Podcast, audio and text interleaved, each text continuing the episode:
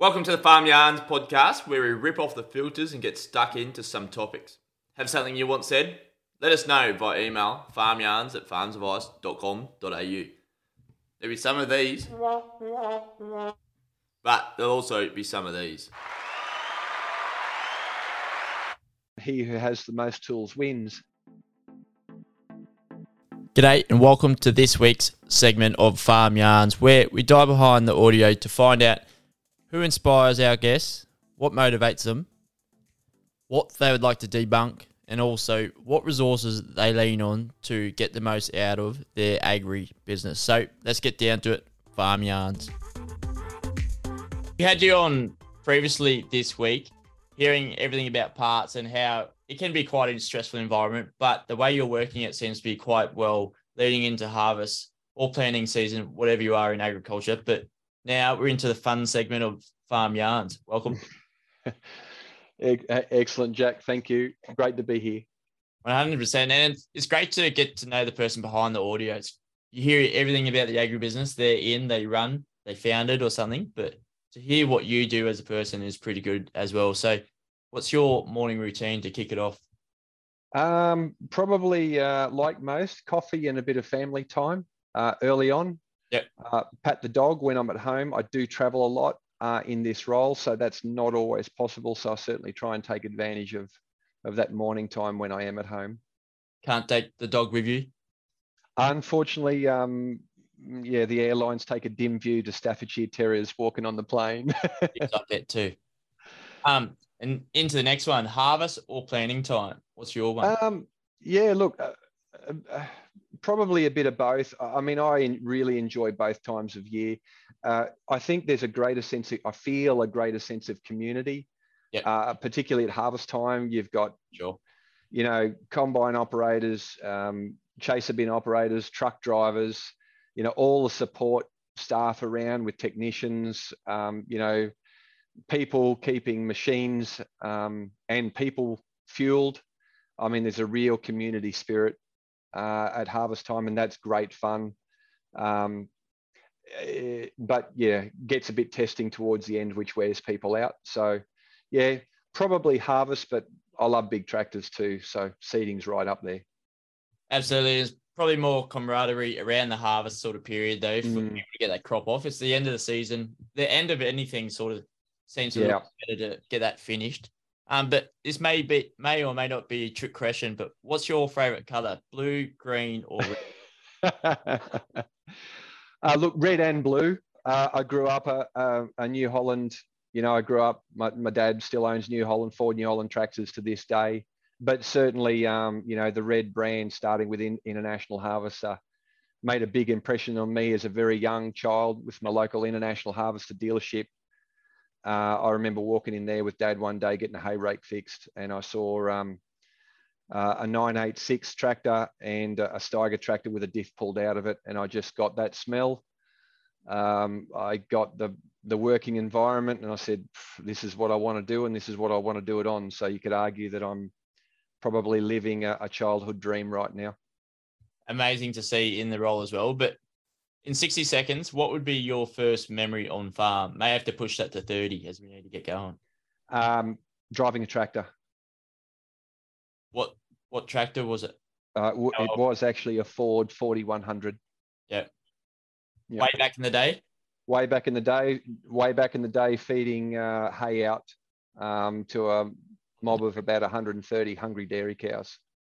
Absolutely, they would have munched that up. And for yourself, who's been the most influential in your life? Uh, obviously, my parents. Um, you know, again, growing up on a farm. Uh, but I'd probably call out a couple of high school teachers. Um, Jeff Berry as my auto teacher in high school, uh, and Mick Walsh as my year 12 coordinator in maths uh, teacher. Um, I had a former boss in the Air Force that I rate quite highly, Derek Salence, and then um, you know, more recently, um, you know, my old um, dealer principal and boss at Kenway and Clark in Nor- in Moree being Peter Bury. Yeah, they're probably the main ones, and oh, I guess I've had a few more, but they're the ones I I can think of right off the top yeah. of my head. Yeah, it's interesting because like you mostly do in different parts of your life, you pick up different mentors along the way, yeah. not necessarily just the one, but ones that shaped you at that time. Yeah. Um, but what's a myth? I, I probably know this one. What's a myth you'd like to debunk about the parts industry? Uh, um, you know that all oils are the same. Yeah. Um, you know, That's uh, good one and not what I was thinking, but yeah. Okay, yeah. Well, there's probably two. One is that we're typically we're not actually rare spares. Uh, we do actually have a lot. um, you know, and I've got some data that can prove that. Um, but I think the other one too is um, is oils. You know, one one manufacturer got the saying right: oils ain't oils. Just because it's the same grade on the outside of the bottle doesn't make it the same. And it's probably one of the most interesting, um, you know, I guess commodities that we talk about and look at the job it's asked to do, um, and the technology that goes into lubrication is just remarkable. And uh, it is critical that we we make good decisions in that space because it will cost a lot of money. Yeah, definitely. And you could probably crack open an episode just on that. You could. Yep. moving on, what's your favorite place in Australia to visit? Uh, look, I've, I've lived in a lot of places around the country and got a spot, a soft spot for a lot of them. But Kununurra um, in northeastern Western Australia and the Ord River, that's uh, a pretty special place. Yeah, I haven't been, but it's on the list. Yeah, Um, do it. Do What's a tool that you can't live without? Um, yeah, again, that was a real, it's really hard, right? Um, We've I'll, had some I'll, li- live a bit by the motto. What's that? We've had some good answers from the Case IH team. So Yeah, look, I, I live a bit like the motto, um, he who has the most tools wins. Um, uh, probably a 3.8 drive ratchet, actually. yeah, going A quite good-. That's a good one. Yep. Nice and impactful. Um, Yeah. And how do you take care of yourself? Mental health is a big sort of topic in agriculture that we're challenging. Um, Yep. we want to make it a bit more consistent as well. What are some things that you do to get yourself away from those stressful environments of what harvest or planting may bring? Yeah, look, it's a really good question, right? Um, and it's something that I, I I'm a motorbike. I, I love riding motorbikes, both road and dirt. Um, I think physical exercise, particularly, you know, for myself, is a great stress mate- relief. McCann. Hey, You should meet my mate Pete McCann. He's into bikes too. Yeah, we do a lot of riding together. Yeah. Um, so uh, yeah, there's that. Um, but I think physical exercise, you know, whatever your your sport, local sport might be. I mean, I like to get on a mountain bike, but I think that quiet downtime. I mean, I've even stopped listening to music or anything like that riding the bike. I think that time alone Yeah. in your own thoughts, uh, without the distraction of music, I think is a or anything else for that matter is a really critical um, enabler for me to help clear my head and you know, make sure I'm the best version of myself. Yeah, and you don't know when you until you do that as well. If you take the music out, you you only know when you take your music out to sort of focus on what you're doing as well.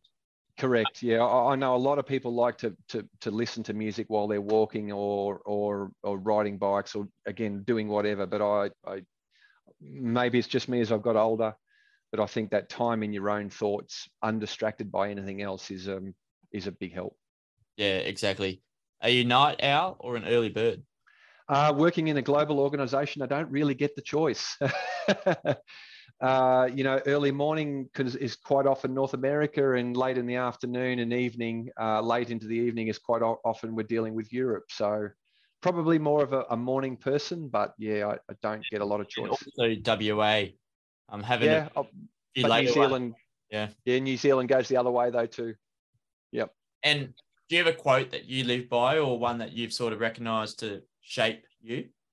Uh, look, I've probably got a, a few. Probably one that I, I, I think about a lot is, um, you know, when it comes to war, um, plans are useless, um, but the process of planning is invaluable. It was a, a quote coined by Dwight D.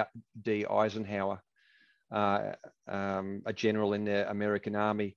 I guess what he was trying to say was, look, um, you know, quite often when you you make a plan, it doesn't always go to plan but the process of planning itself and gathering all the information together puts you in the best position possible to take to make well-informed decisions on the go and i think you know for what we do that's you know one to live by Yeah, definitely. I think that's a really good one. And I talk about like what's the farms advice you'd like to pass on, but what's a piece of farms advice someone's passed on to you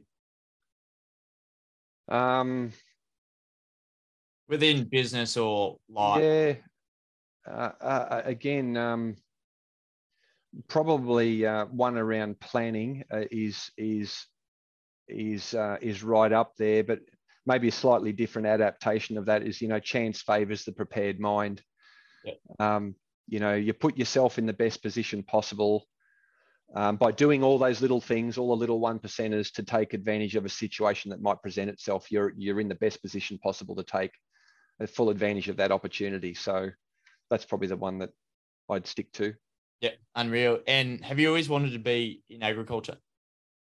Uh, yeah, pretty much. Um, I mean, yeah, in year 12, my dad said to me, he said, by all means, come back to the farm, son, but go and get yourself trade first. Yeah. Um, I chose the Air Force um, and, and, you know, had the great opportunity to serve my country for about seven years in that space. Um, met some great mates, learned some great things, and it's really underpinned the trade training I received in the Defence Force, really underpinned, I guess, where I am today. Um, but you know, outside of that brief stint, I've been in agriculture all my life. Yep. And your favorite piece of Case IH machinery? What's your go-to? Uh, I've got a really soft spot for a 9380 Steiger. Yeah. Uh, I drove one uh, on as a laser bucket operator on weekends when I wasn't fixing them, and I just, you know, uh, I really enjoy all the new stuff. Don't get me wrong, and the, the, the technology and the performance they've got is just remarkable. But that tractor has a special place. Great stuff. And if you weren't doing what you were doing, what would you be doing? Uh, I think I'd still be in a dealership as a technician or a service manager. Um, I love the mechanical stuff. I f- fell in love with it uh, from a very, very early age. I always saw myself doing something like that. Um, I love being in regional areas. Uh, I had a very fond memories of where I spent a lot of my time, you know, in Moree. Um, yeah, I'd quite possibly still be there. Yep. It's a great spot um, to be. But for yourself, to end off the farm yarn, what book, podcast, or resource have you sort of lent on um, to get the most out of? Yeah, uh, again, another good question. Um, look, I, I, do read a lot. Um, you know, I, I, guess influences like Simon Sinek in particular is one that um, I, I, actually find a lot of validity in. Um, but there's other writers uh, and authors around. James C. Hunter, um, Andy. I take a lot of, I guess, information and inspiration from military leaders. Yeah. Um, General Con- Cosgrove is one of them. Andy McNab, the writer of Bravo 20, he's written some other books later on in life that talks about his experience getting out of defence. Um, and then guys, Keith Fennell is an Australian guy as well, written a couple of books um, as is Ben Roberts-Smith, I sort of look to, you know, as um, yeah, pretty special sort of individuals um, that have coped with a lot of adversity. Um, so they're probably the main ones I, would call out. Have you seen the the American? I think he's a general or something, and he wrote the book "Make Your Bed." He gave that speech at a university. Yes, yes, I have. Uh, yes, inspirational. Yes, I can't remember his name. He was an admiral, a rear admiral. Um, yes, and I've used the video on a couple of occasions with with people as required. But uh, you know, there's a couple around. Arnold Schwarzenegger has got a good one yeah. uh, as well. Um, you know, and it's it's all about doing the little things right. And you know, you might wake up in the morning and you know, making your bed per se, and people look at military training and say, you know, there's some I can remember having to iron our underpants for argument's sake.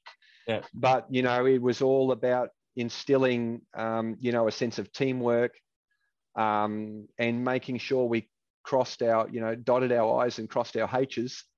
Um, you know, in getting the little things right, those little one percenters, because when you get to the heat of battle, where the metal where the metal meets the meat, you know, it's those little things that make a big difference. And um, so yes, I know the one you're talking about, and it is a great one.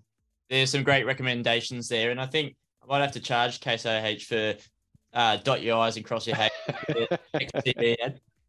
yeah, look, I think you know um, a Simon Sinek one, understanding uh, the infinite game, but also if for people, um, the one on millennials, yeah, uh, and understanding that millennial mindset. Um, you know, I, I think is a really good one just to help us get in that mindset of, you know, what is it that they're thinking um, and how do we tap into that? Um, it's, it is a different generation. Um, but look, they're our next generation of leaders, our next generation of you know people that are running this country. Uh, we're ne- we're never gonna, you know, beat them back to the way we were brought up. All we can do is, you know, if you can't beat them, join them, so to speak. Amazing. Well, I've never actually had a short yarn on here. Farm yarns was actually meant to be five to ten minutes max. Um, when I first started this, but yarns are great, and you can't really stop them, can you? So, no. Heath, thank you so much for coming on to Farm Yarns, giving up the time and needing to duck off right now. So amazing to have you on the series, but also pretty special to have your input on Farm Yarns as well. Thanks, thanks again, Jack. It's been an absolute privilege. Thanks for listening to Farm Yarns. If you'd like to continue the conversation, come across and follow us at Farms Advice across all social media platforms.